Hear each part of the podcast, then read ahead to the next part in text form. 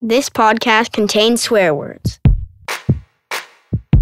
Well, hello, and welcome to Talking Shit with Tara Cheyenne, a podcast where I interview art makers, artists, creative folks from all over Canada, especially the west coast of Turtle Island. Well, we're all coming from the perspective of art making, performing artists for the most part. This podcast is for everyone. Whether you consider yourself an artist or not, life is a creative act. You know it is. I know, but it is. And who am I? Well, I'm your host, Tara Cheyenne Friedenberg, and I am a person who is tired, but I'm also a choreographer, actor, dancer, writer, and educator living on the unceded, stolen ancestral territories of the Musqueam, Tsleil-Waututh, and Squamish nations on the west coast of Turtle Island.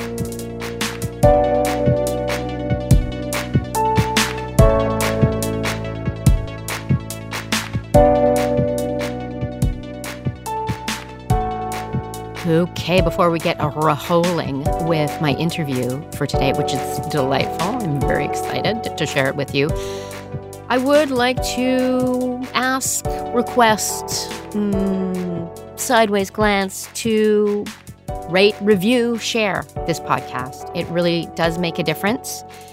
The old algorithms, I don't really understand that kind of thing, but apparently easier for people to find. So if they're looking for, hmm, art-making podcasts, they'll maybe find us, which is really helpful. And if you have the means, inclination, a donation is always welcome, however small, however big. You can go to w w w dot tara cheyenne dot com, upper right-hand corner, click the donate button, or we will link to that very place in the show notes.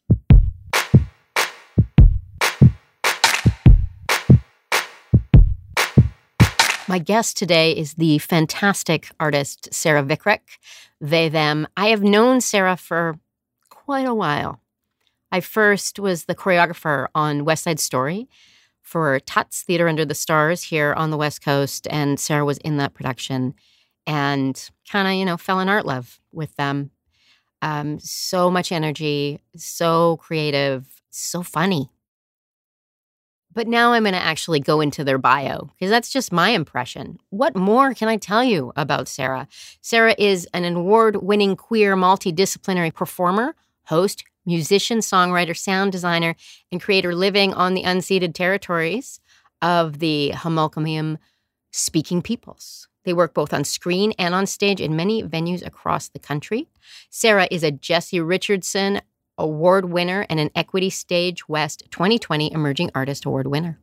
You may know them from the critically acclaimed show Polly Queer Love Ballad, a slam poetry musical, as Mercutio from Bard on the Beach's Romeo and Juliet. That was just last summer, so if you caught that, mm, what a treat. Or perhaps as part of the band The Quarantettes. I will post the whole bio on the show notes. Um, Sara is somebody to follow, somebody to watch, and somebody who I quite adore. Welcome, the Sara Vickruck, they, them, mm-hmm. to Talking Shit with Tara Cheyenne. I'm so glad you're here, Sara. We've known each other for a hot minute, or many now. What year was that? two thousand sixteen? I want to say sixteen or fifteen or something like that. Yeah. Yeah, you were a younger person. I was a younger person. Yeah. Everyone was younger, yeah. Yeah, that is so true, isn't it? Everybody was. Oh. Everybody was younger then. It's so nice to be able to talk to you. Mm. You are one of my favorite Vancouver artists. Uh, artists in general. Thanks. Really. That's really kind, because I like you a lot too. Aw. Thanks. Before I start asking you questions, I have to share this with you. Okay. I was talking to a colleague recently, and we were talking about how when Sara reads a script, the problem is, is Sara will make something that actually might not be great writing sound like great writing, which is, you know, great if you're casting Sara, but Sara might get a better gig and you might have to cast somebody else. And then you might find out that, oh, it wasn't the writing. It was Sara. You were talking to Joanna is who you were probably talking to. I was not talking oh. to Joanna, our friend Joanna Garfinkel, who I've interviewed on this podcast. Yes. You can go back and listen to that episode. Yes, you can. She speaks yeah. so well. I know. I don't know. Her thoughts are just so organized. So good. Yeah. Organized thoughts. My brain does not work like that. No. Joanna is so intelligent. Sometimes we'll be in, because I also work a fair bit with Joanna. I'll be in spaces with Joanna and she'll be talking and I'll be like, I, I don't, I don't know what you just, like, I, I'll lose. Like, I don't know what you just said. I feel, I feel like I lost you. Right? I know. Sometimes I just like, okay, I feel like I should know what you're talking about. Yeah. But yeah. you know what? I'm old enough to go, hey, Joanna, can you rephrase that in like really simple back of a cereal box sort of words for me? Yeah, I've gotten better in the last couple of years of being like, I don't know what that word means. You know, like yeah. Isn't that a gift? Isn't that a gift? You know, it's a process. Yeah. And you have to be in a group or a room of people that you think won't won't think less of you. So oh, I know. It's so boring having to pretend you know what everything means. Yeah. Yeah. Yeah. So, Sara. Yes. So you are an actor. Mm-hmm. You are a musician. Mm-hmm. You are a sound designer. Mm-hmm. You are a creator. Is there anything I'm missing there? Yeah, I guess like sometimes I produce. Right. Sometimes I write, which is creating. And sometimes I teach, I guess. Yeah. But I think that's, I think that about covers it. Wow. Songwrite, singer-songwrite, which is in the musician train, but, you know. Yeah. But not all musicians write. No. And in fact, I'm probably like, I tend more towards singer-songwriting than I would just straight musicianing, but I straight musician sometimes too. It's so funny. Hey, all these things we do, they overlap and they inform each other. And just to reflect on what you were just saying, and correct me if I'm wrong, in an age, I hope, where people can kind of take it all in and be what they're interested in without this. Like, I feel like in the older days, if you were a musician, you had to be like conservatory musician. You had to be like a, you know, like a session musician, like those kind of people were just like, whoa, and you could never make any mistakes. Do you know what I mean? What do you think of that? I've talked about this actually quite a bit in the last few weeks. The conversation has come up. I mean, I guess it comes up all the time because it seems like artists all around me, everybody has to be able to do ten different things to try and maintain a career or just make the work they want to make happen.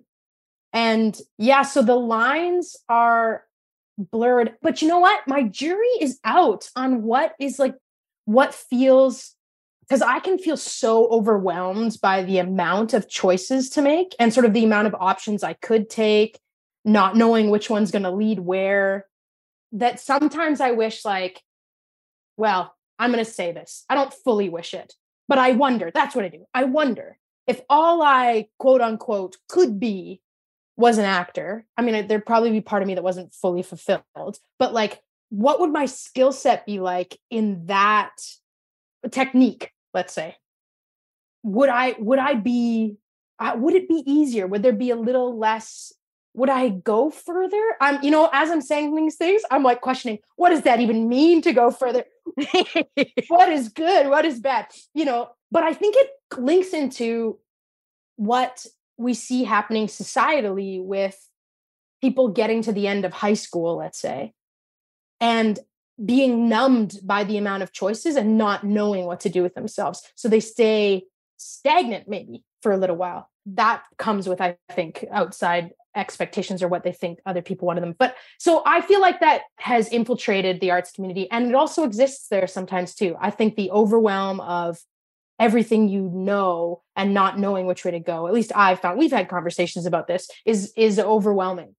And I think it's great because I hope, I think it's making it easier for anyone to create things. Because we're starting to tear down that idea. Yeah. Even in grants that we write, we're starting ideas of like what makes someone professional yeah. is being torn down. And until that seeps all the way to the top, which in a capitalist mm-hmm. uh, society, I don't think we're ever going to get there. I know. They're really slow, hawkers. We won't fully. Ugh. Yeah. Bureaucracy. And anyway, Okay, that's my answer to that question. That's a good answer. I um sometimes I have that craving for, you know, the I guess it's like a, a, a Paleolithic time when in the, the group you had your things and you did your things. Yeah. And you were the storyteller, and then that's yeah. cool. And somebody else was, you know, making the the thing out of the thing. As opposed to, yeah, there's like a paralysis in options. Yes. But I think there's like a freedom to in knowing that every decision you make is going to cut off a bunch of other decisions, and that's okay. And it's going to open up other doors that you didn't even know were there. But it can be frightening, hey? Yeah, I was going to say, I don't know if I find that comforting or frightening. And we'll cut off other options. Oh, right, no. But what am I? Are you the kind of person who like really wants to research it, figure out like, okay, what's the best decision? No. Uh, I mean, I, I do not have that tendency. What I really want is to understand my gut enough to do it. The problem is I like your gut instincts, or at least for me, gets so clouded by past experiences. If you have any sort of like trauma in your past, that affects your gut feelings.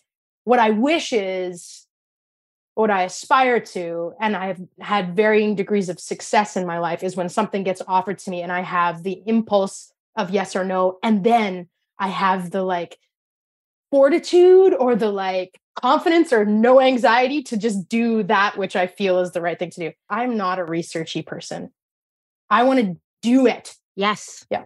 I hear you. I don't like those rooms where there's a lot of sitting around and talking about what we're going to do.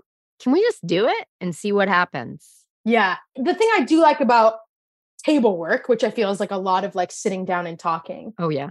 Is I like understanding who mostly it's the direct, I mean, it's the actors too, but it's like whoever is going to be unifying the production. I want to understand their view of what's happening. Mm. And I want to know what the other character is feeling so that our performance can be inspired by each other. So um, I agree. I'd rather just do, although at some point in time, I want to understand what the full picture looks like. Yeah, that's a good point. So just for the listener, when Sara says table work in theater, often the first day is you read, you read the thing off the page, yeah. and then you spend sometimes days and days and days. Days and days and days. Oh, thank you. Perfect. Oh, it's perfect. Um, talking. Sometimes it goes on forever. As a, yeah. you know, as a mover choreographer, I'm usually like just twisting in the wind, just like, all right, yeah. I do want to understand it all. I want to know where you're coming from, but can we do that on our feet? Um, yeah. You're in rehearsal for Bard on the Beach. We haven't started just yet. You haven't started yet. I've started my prep, but we haven't started yet. We start uh, May twenty-third. So in a, two weeks or something like that, or yeah. Nice. So Sara, you've been part of Bard on the Beach. So Bard on the Beach is mostly Shakespeare here on the West Coast, big tent. People, they love it. They love to come to the Bard on the Beach and see the people with the Shakespeare and the talking. Um And I've done many choreographic, you know, contributions. Yeah. How many seasons have you done with Bard? This will be third season. Nice. Mm-hmm. Who are you playing this year and what show? So this year I'm understudying and I'm understudying in Henry the Fifth and I'm covering four actor tracks. So it's nine characters in total. Holy shit. You're telling me, Tara. um, and uh, so a bunch of them I'm understudying, but I am understudying the title role, Henry the Fifth. Oh, yeah. Yeah. I w- would like to come when you're playing Henry the Fifth. You know, me too. Yeah. I hope I get a chance to do that one. But you know who else I'm really excited to understudy is the chorus. Mm. In this one, the chorus has like, if people are familiar with Shakespeare, has that like iconic monologue of, oh, for a muse of fire that would ascend the brightest heavens of invention. And the chorus in this, like people can do it as a quote unquote chorus or one character playing that is titled chorus or that's name is chorus. Right.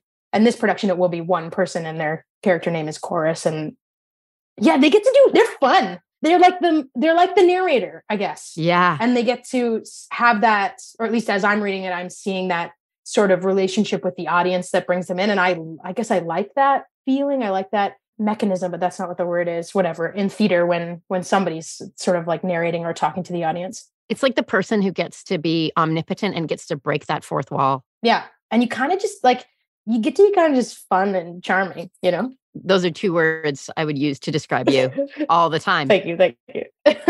You are that kind of performer that I see like breaking the fourth wall. Is that, do you kind of love that? I do. Yeah, I do. What's your like favorite role that you've played thus far in your career as an actor? Oh, okay. Or top couple. Yeah. Okay. I think like, uh, okay, I'll go this way. I did a show with Shameless Hussy called Love Mom, which was kind of like my breakout role in the Vancouver scene. Oh, it was so good. Oh, thanks. Yeah. And I really, I'm going to say two though. I'm going to quickly talk through this one and then say the next one. Okay. But um, I got to play guitar and no, I'm going to talk. Okay. I'm going to talk about both, Tara, but I'm going to start here because I want to go back to our comment about multi we didn't call it this before, but multidisciplinary is another way to refer to it. Yeah. Uh, I have multiple times in my career been like, I'm done. Oh, yes. I'm done with this acting thing. And then, or theater in general, I'm done with this career path. And so have, have left it, quote unquote, multiple times. And then, so at one point in time, I was like corporate training, opening restaurants across Canada. And I was like, yeah, and I'm going to, I'm going to play music and write an album. And that's going to be my creative outlet because I was starting to do that anyway. So I did. I created music. I self-produced an E P. And then all of a sudden, my roommate, who was friends with a board member on Shameless Hussies, was looking for mostly a musician who could act because their show needed someone to play eleven songs on guitar and sing. So they needed to have that comfortability. And I actually was an actor first, but I had taken some time off and had been playing a lot of open mics and doing shows that way. So I was getting a lot more experience playing in front of audiences and playing live. And, um, and years prior, I had written a song about sex trafficking mm.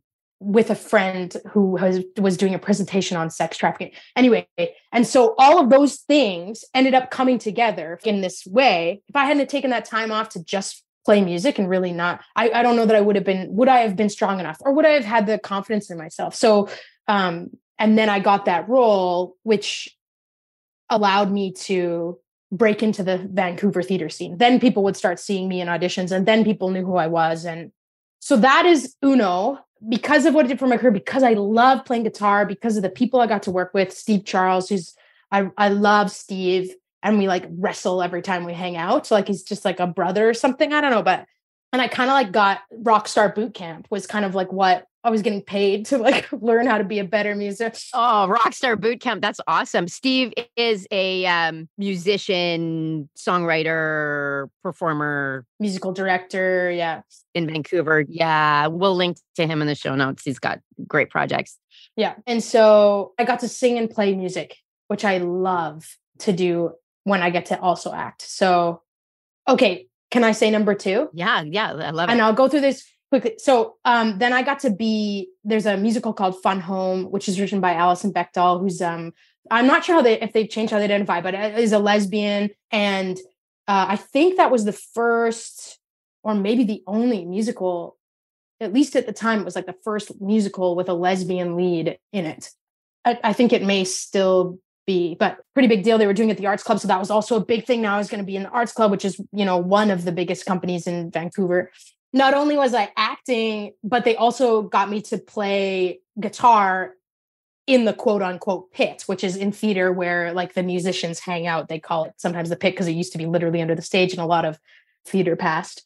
So I was actually playing the orchestra music for guitar, which I learned guitar self-taught. So I had to like really work to read the sheet music and how it relates to guitar and blah, blah, blah. So there was a lot of work that went into that. And I threw out my arm, which started a whole series of whatever. But I loved that I would walk off stage, I'd run around the thing, sit down, pick up the guitar, and away I went. And then I would put the guitar down, I'd turn around, wow, someone would hand me my jacket, and then I would walk out on stage. So it was really like, ooh, fun. And I got to be the stud character. This is going to lead into gender stuff. I grew up not playing. I wasn't the type of person that was going to get cast as the lead anything. Yeah.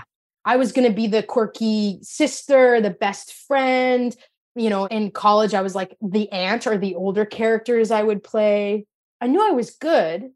I was good enough, like, because my teachers would tell me, like, it's not like I wasn't talented enough or I didn't have the right skills. It's that I didn't look the right way. Mm-hmm. And I didn't necessarily have that energy. I came out in my mid twenties or early twenties. So I was through college by that point in time and through most of my actor training, formal, by that time. So, but in my childhood and in my life, I always saw myself as like the person on the horse who was like saving whoever was trapped, or I was going on the adventure. I was the, you know, quote unquote dude or the boy or the guy in these films and stories. And, you know, the one who gets to propose, not the one who's proposed to, or like I was the protagonist. Yeah.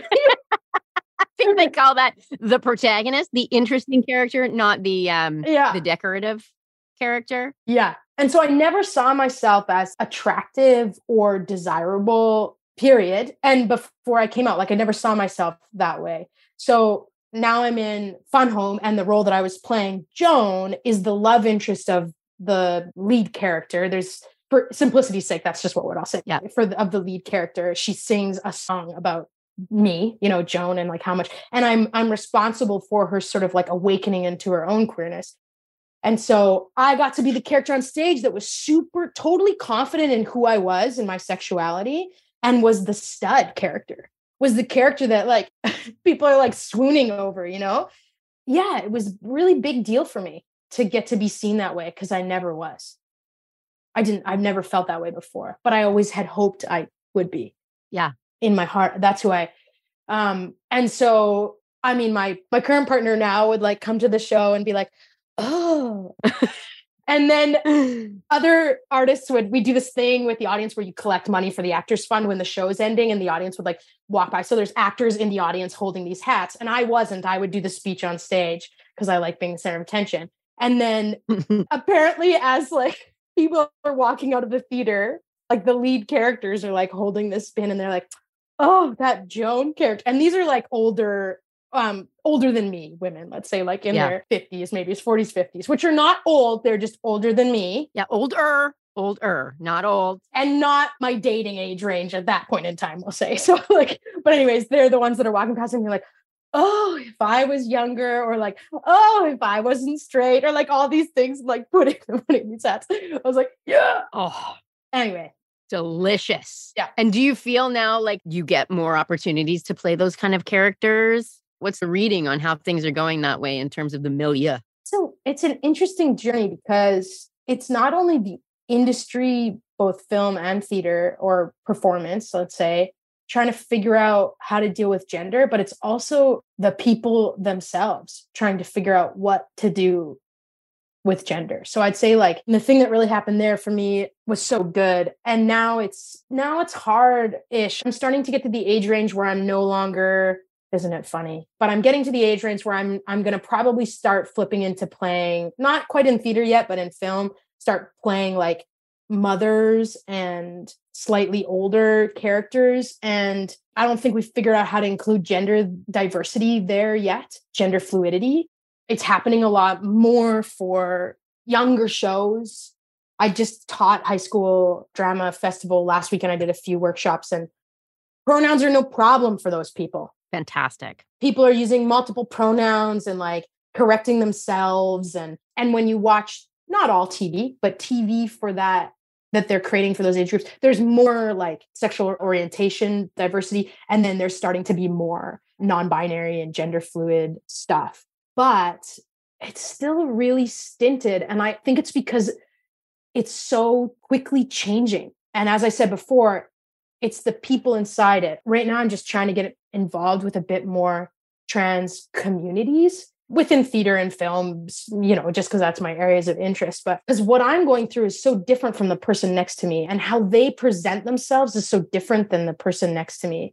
So I want to understand my community, and I can understand how it's hard from the outside to understand it, because even within it, it's fluid. I'm losing track of my train of thought. Let me go back to how is it doing? I don't think it's doing well. I think when I walk into spaces and we've like created a, a non-binary character, but we have no sort of real understanding of the context of why that's important or like what it is to be non-binary.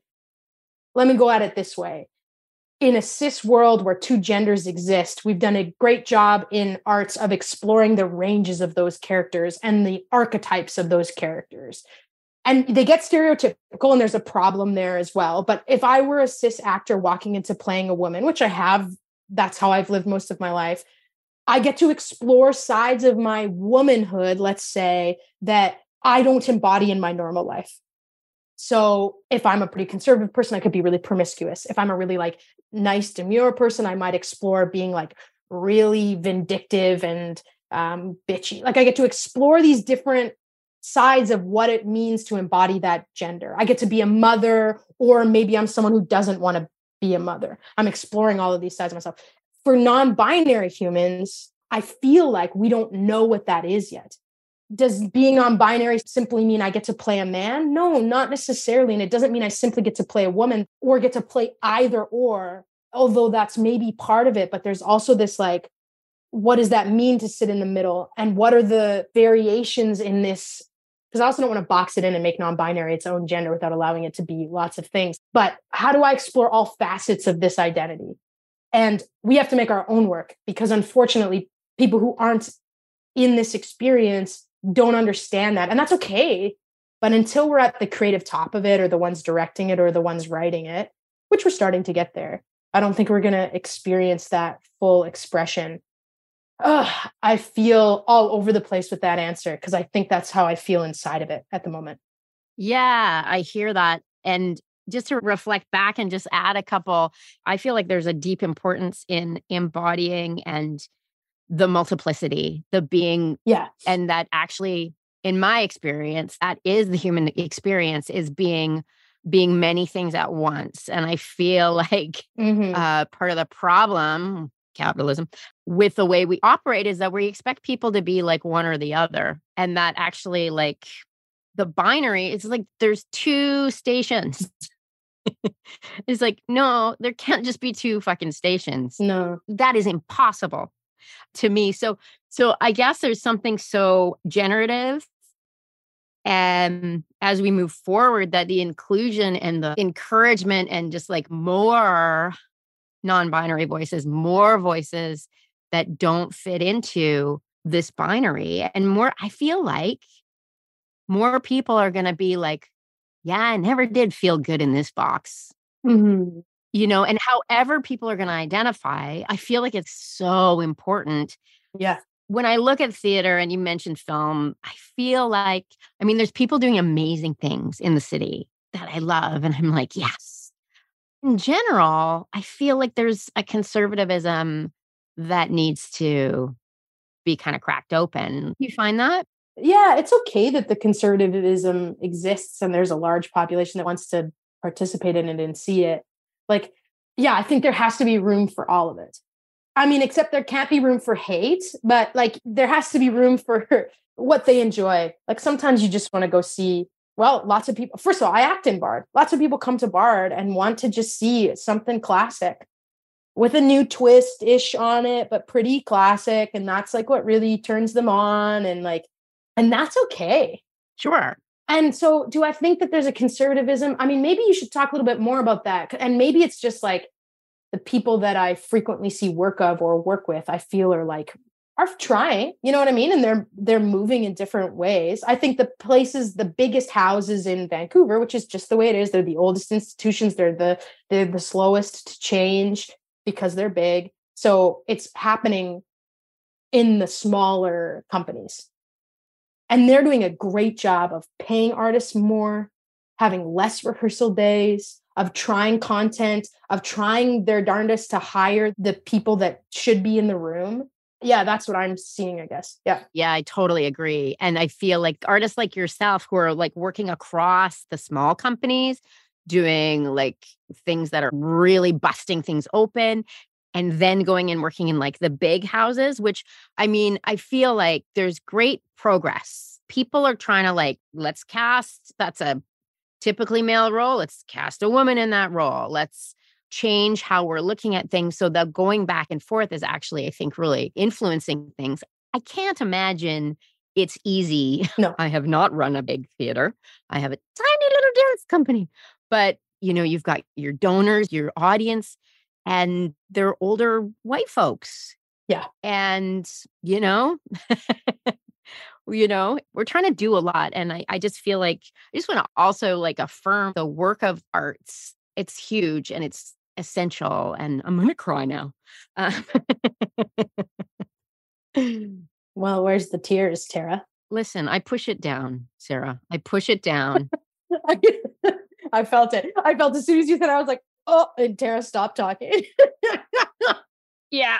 I'm just gonna, just gonna go over here. Ah. I think there was something you're saying about never running a big company. Yeah, I think there's a few things that I've noticed when you engage with different communities, they show up and they come out. And we've seen that a lot in the smaller companies, like we see, which is awesome. Bard has experimented with different, like the show they did last year was sort of based on Othello. But I think the entire cast was P O C. And I think that brought in a different audience of people who wanted to see themselves on stage that don't always, and spoke to a different content because they're drawing on different lived experiences other than the, like, you know, more prominent white narratives. So we have seen audiences come out to see stuff that is about them, which is great. Last year, Romeo and Juliet, I got to play Mercutio as a man. And that was awesome for me. Like, I didn't want him. Actually, that's not true. I had like talked about, like, is he non-binary? It just wasn't the container where the show was set was not a container to explore different, mm-hmm. that side of it. It just, and it wasn't the focus of that. Originally in our talks, when I talked to Anita Rochon, who's directing, I was like, oh my gosh, what if Mercutio is in drag? Ooh. Like, what if he's really flamboyant? And like, ooh. I was like, and then as I realized like what era this was set in, I was like, no, that's not going to work. A great idea. And really, but like, that's not where, but at least I was like getting to play. And women have played male characters before. I think as somebody who is gender fluid and often feels most comfortable in the more masculine side of their identity, that getting to play a dude on stage and just be a dude is really nice. It's so fun. Yeah. I remember the first time I played a dude. Actually, it was a long time ago. It was elementary school. I've been playing dudes for a long time. I remember just feeling like, okay, home. There's something so comfortable. Yeah. Yeah. I played dudes all the way through school too, because there was always way more women than there were men. Yeah. And I'm being very binary because that's how it was. Yeah, yeah. And so this now big pushback, I mean, it's happening in the States. And so to remember that it's not the same in Canada, we're not getting the same pushback, but we still are. Yes. People fighting against, don't let your kids go to, like, don't let your kids go to a drag reading or a drag. And I'm like, excuse me. Oh, for fuck's sake. I played men in drama class in grade, what, like, as you said, elementary school, I was playing. And oh no, I played snakes and I pretended to be an elephant. And I like, oh no, you're going to want to be a snake. You got to be careful sending your kids anywhere where they can pretend to be an animal, because they're going to want to transition to be animals. What's wrong with people? Well, and this idea that it's new and that it's, it's not new, poisoning your kids' minds. And it's, because they're seeing it. And you know what? The truth is, yeah, when we see ourselves, we're more likely to become ourselves. So yes, people who are living in the wrong body or are living in the wrong gender, when they see themselves, who they know they are inside, expressed in their world, they're going to choose it. Yeah. Hopefully they have the ability and the tools to choose it. Yeah. I mean, the truth is, the fear around it is, is what needs to be combated. And this idea that you're going to convert your kids, it's like, no, your kids are already that way. We are who we are, and we need to celebrate everybody, and to like stop your kid from being who they are. Is, I just like, ugh, I'm going to cry again. Yeah, there we go. I often think about like if I'd grown up, if things were different when I was a kid, if there were different options, if there, I mean, I was lucky, lucky as hell. I grew up in a house full of artists and, you know, gender fluidity, and was like, my mother always had the same haircut as David Bowie, for example. Yeah, yeah. And yeah. Wore like three-piece suits and stuff like that. So it was like, great. This is great. But it's encouraging. I'm just really encouraged by your work and the work of people here on the West Coast doing incredible things. Yeah. Here's a question for you. What kind of work do you really want to make as a creator? Because you're also a creator. Okay. I'm going to say a bunch of things, Tara, because I'm like in the state of the beginning of something. Mm. I'm at the beginning of needing a new Um, comes from wanting to create a role that I want. So I have a few, I have a real, as much as I, uh, not, okay, there's this, there's this show that I, let it come, let it come, give it time, give it time. It's great. There's this show that I created with Anais West called Polly Queer Love Ballad. And in it, there's this song called, and it's about this, uh, you know, lesbian monogamous meets this bisexual polyamorous person, and they negotiate a relationship with each other. I wrote this song that's like, I'm in it for the long haul. And the, the lyric is, I think it's, I'm the straightest gay, you know, I'm in it for the long haul. Uh, because it's, it's uh, I, honestly, my stepmom, I think, said that to me once. As much as I like want more freedom for my gender and all of these kinds of things, I also want some like really traditional classic stuff. Like I really like a good love story. I really want a good, like I want to have a kid. I want to have like a marriage. I want to have like, you know, like all of these quote unquote traditional things that aren't, you know, very progressively queer if we're going into those. Mm. So I want to write a good musical. I want it to be a musical film, but I don't know for sure. I want to write a good musical that's like, about a non-binary person that's pretty classic feel good. Mm. You know what I mean? Like they make good choices. At the end of the show, they get to be happy. I notice a lot of art right now. We're really interested in realism. Mm. And we want what's reflected in, not all the time, but often we want it to reflect exact real, how it feels to be right now. And so I watch a lot of people make decisions that are hard. And this generation of the twenties and thirties made out to look like they just kind of stay stagnant and don't go anywhere and don't know what they want to do with their lives. I kind of want to combat that. I'm like, no, I want to watch people make good decisions. I mean, there's got to be conflict. Something's got to be happening, but I want to watch them overcome. I want to watch them succeed. I want to watch them be happy. I want to believe that for myself, other gender fluid people, everyone. I want to believe that for everyone. So I'm, I have an interest in like uh, creating that. Okay. There's this other side ooh, project ooh, I have ooh. with another friend of mine, Claire Love Wilson, who we do this sort of, we've done it before and I can't wait to revisit it again. We do live song improv looped with sounds that we create with our bodies and the audience, and then like make songs and kind of like tell stories over top of it. And I think we'll start to incorporate more instruments and maybe find more form to that art. But what it really was, was like sitting in a room with an audience and creating something together. And usually because Claire and I tend that way, it would lead to joyful stuff or would end happy, or the energy is really up.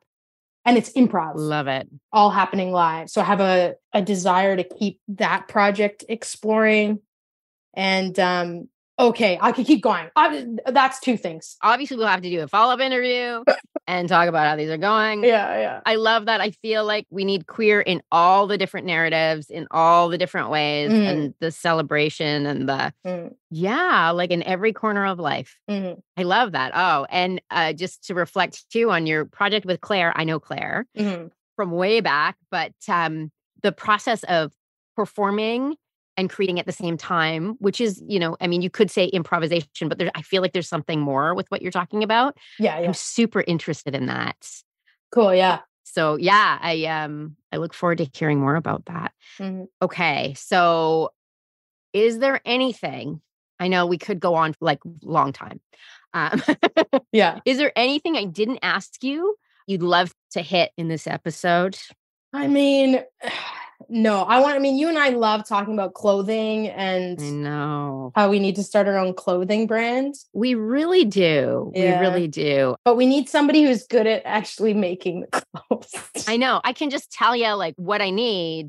I mean, let's just start out, and listeners, I'm sure many of you have this experience. Yeah. But let's just get over the fucking pants that are intended for female identifying people or people with hips or whatever that do not have proper pockets. Can we just stop that fucking bullshit? Because I need to put stuff in my pockets. Don't assume I'm carrying a purse. Yeah.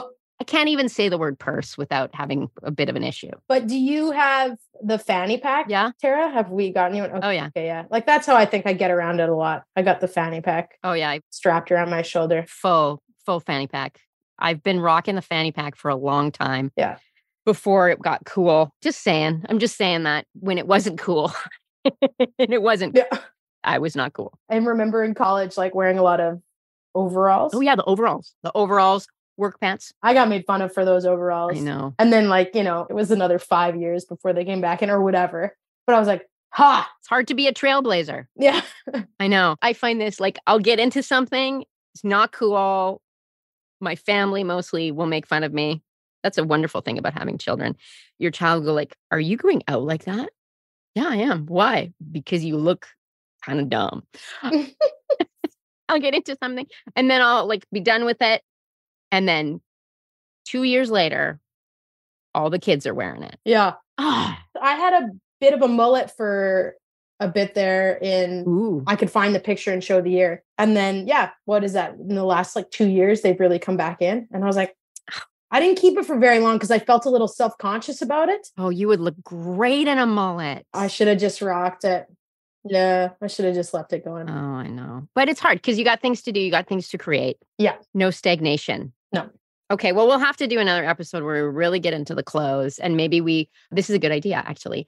And we go through and we, like, you know, how about this celebrity or that celebrity? And, you know, it might have to be, it might have to be a YouTube episode. Let's get, like, an actual, I'm going to say costume designer because that's the world we rock in, but it could also just be someone who makes clothes, mm-hmm. you know, in the outside world, to come in and talk to us about, like, I want to understand why it is, like, what would make clothes that I want to wear? What could I look like in them? Yeah. Do you know what I mean? We need an expert. We need an expert. We need an expert. Yes. This leads me to think about, there's a costume designer that I'm going to be working with actually on my piece Pants, which is about gender. Oh. Sara Doucette, fantastic queer designer in Toronto. Sara would have some things to say about that. Mm, so many fun things. When does your Bard show open? It uh, opens, a preview starts June twenty-eighth, maybe, I want to say. Okay. Will you be putting, like, on your Instagram, what do they call it? Yeah, that's what I should do. Whenever I get on, I'll be like, yes. I will have people that hopefully want to, and I would like them to come see me. So, yeah. So I'll post it on Instagram when I, probably the morning of when I find out. Okay. We'll put Sara's handle in our show notes. And just for those of you who don't know what an understudy does, understudies are not in no way, shape, or form lesser than the lead actors. In fact, they have to be so, so good. You want to hire, like, the best performers in understudy roles because they have to know everything and be able to, like, boom, be on there. You're really perfect because you're also such a good improviser. Ugh.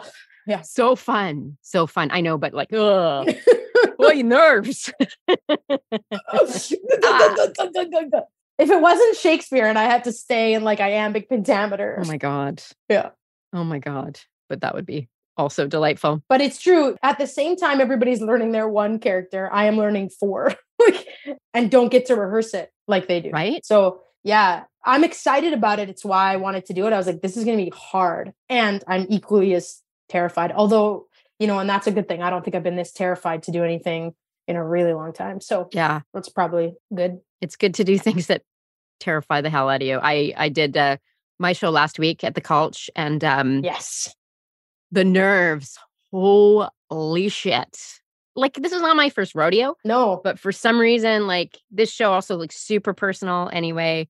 Yeah. Yeah, it was kind of ludicrous, my nerves, but um, they're there for a reason. Do you find, I mean, most of your performance art is in a similar vein of it's like, it's like dancey theater performance art. It includes both. Yes. It's not just straight dance or like, straight. No. So maybe this isn't a question that's going to, but like, what do you think it is about this performance that made you so nervous? I think because it's me, like, it's really me with the audience. It's also like, I'm out there for just over an hour. I'm like direct address with the audience. Mm-hmm. I'm going for laughs, but I'm also going for some hard truths. So it goes from like, ha ha ha to, oh, wow, that's uncomfortable. You know, like, just to be the only one out there carrying the whole thing Once I'm out there, though. And you're getting pretty naked, right? Yeah, not fully naked. Like not fully naked, but you're getting pretty naked. I'm down in my underwear. Yeah. You know, spoiler alert. Oh, sorry. No, it's totally fine. The, I mean, the photographs, there's me in my underwear, so people are not going to be right. too surprised. Not the first time I've performed in my underwear, but the first time at age fifty, I have performed in my underwear. I don't know. It's interesting. It's very interesting, but I also love it. As soon as the lights go down and I'm walking on stage, ah, here we go.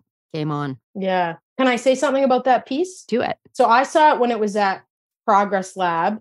Oh, the film version? No, I saw it. I was in the room. Oh. You climbed? Yes, that's right.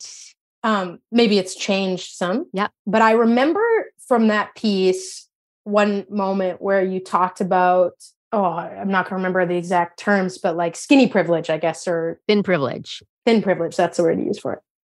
And this is probably going to sound... Well, it's it's going to sound privileged. It's going to sound a bit ignorant. It's going to sound a bit, a few things, but it's also truthful and honest and sad at the same time. It's like when you were talking about thin privilege, I was like, oh my God, I have thin privilege, but I have always thought of myself as, and there are many reasons why, but always thought of myself as, as not as fat. Yep. But the way you stated it, or I remember it being stated, like you can sit in a seat in the plane and feel comfortable sitting in that seat. Yeah. And I was like, I too can do that. Oh my God, I I haven't been acknowledging my privilege because in our society, I see myself as, and I see myself that way because I've had doctors say it to me, overweight, yeah, or obese or fat. Anyway, that was just the experience that I had. And I think that's really important to acknowledge because we can hold multiple things, right? Mm-hmm. Both are true, and how hard it is, you know, to walk around in the, these fantastic bodies that, that just like grew. Yeah. It just arrived here. It's some fucking miracle. And to have our culture shame us left, right, and center. And plane seats are just too damn small. They're stupid. They're stupid. It's nobody else's problem. It's the effing capitalism. capitalism. We're circling back to capitalism. Fuck. Circle around. My last question for you, just today though, because I'll have more. Okay, great. Is there something or a few things you do to keep yourself creative, to feel healthy as an artist, anything at all, be it like binge watch, um, you know, Great British Baking Show. I'm talking about myself or anything. What do you do? You know, I think like you ask this with every person. So I was contemplating like what I would, how I would answer this. And this uh, creativity for me uh, has always been such a connection with self. And when I am in most harmony with myself, I find my creativity is flows easiest or is most authentic and I enjoy it most. So this year I've been trying to really get healthy and it's hard. It's been a super hard process. I got an A D H D diagnosis of which I'm like trying to figure out how that works and, and, and dealing with like learning about uh, seeing that I am like so addicted to sugar and it really is a problem. And like, oh yeah. As I think most people, a lot of other people I talk to identify with that as well. And so there's a few things that I don't do them every day. I wish I did. Going for walks with the dog where I don't have headphones in and, and all I am doing is being present where I am. With A D H D, I find that I overload my sensories and it's really hard not to. It's like a dopamine crave that's really hard to walk away from. So I'm trying to create silent space mm-hmm. in my day. And I'm not always successful at it, but I'd say that that's how I'm trying to help my creative self right now is with silent space. Yeah. Oh, I really relate to that one a lot. I tell this to my kid. Yeah. They don't like it when I say this, but let the boredom happen, which I struggle with myself. Let yourself move through that to the point where you're going to start getting ideas or hearing that bird you haven't heard before, or really seeing your dog's incredibly cute little face, or, you know, all this stuff that's happening to us so quickly. Mm-hmm. Oh, that's a good one. That's a good one. Thank you so much, Sara. Thanks for having me. This has been so fun. We will have another episode with you, my friend. Cool. Oh, yeah.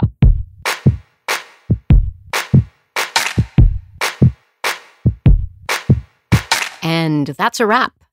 Thank you so much, Sara, for sitting down with me and having such a fun and interesting, illuminating conversation. I can't wait to have you back on the show.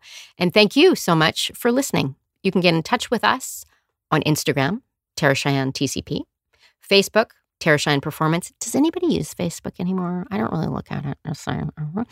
Or email, info at tara cheyenne dot com. And I do look at my email. I for sure do. So Talking Shit with Tara Cheyenne is a project of Tara Cheyenne Performance, produced, edited, with original music by Marc Stewart. You can get in touch with Marc at marc stewart music dot com. And one more time, please share this podcast. Donate if you can. tara cheyenne dot com, upper right-hand corner, that little donate button. And I leave you with this one, a quotation from Isaac Asimov. Creation is embarrassing.